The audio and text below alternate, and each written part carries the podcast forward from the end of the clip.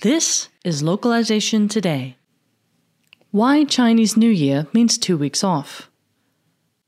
Every winter, close to 17% of the world's population, including more than 1 billion Chinese citizens, celebrate Chinese New Year. The 15 day festival, also known as the Spring Festival, kicks off on the second new moon after the winter solstice. That lands somewhere between January 21st and February 19th, according to the Gregorian calendar which started somewhere in the 16th century, while the Chinese calendar goes back to the 14th century BC. Although China officially adopted the Western calendar in 1912, Chinese New Year remains the country's most important social and economic holiday. Over the centuries, festivities have stretched far beyond the mainland and all over the world.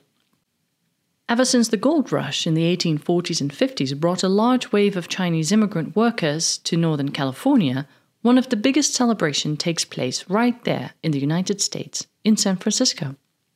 According to Chinese tradition, each year is named for one of the 12 animals associated with the Chinese zodiac.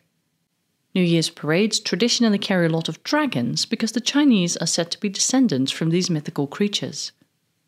On the 15th day of the new year, known as the Festival of Lanterns, many people display paper lanterns in the shape of rabbits. These symbolized the Chinese goddess of the moon, who carried a rabbit with her when she jumped on the moon to prepare for Chinese New Year. This year will be the year of the tiger.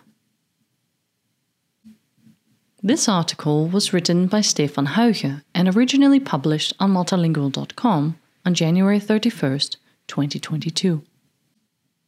Thank you for listening to Localization Today.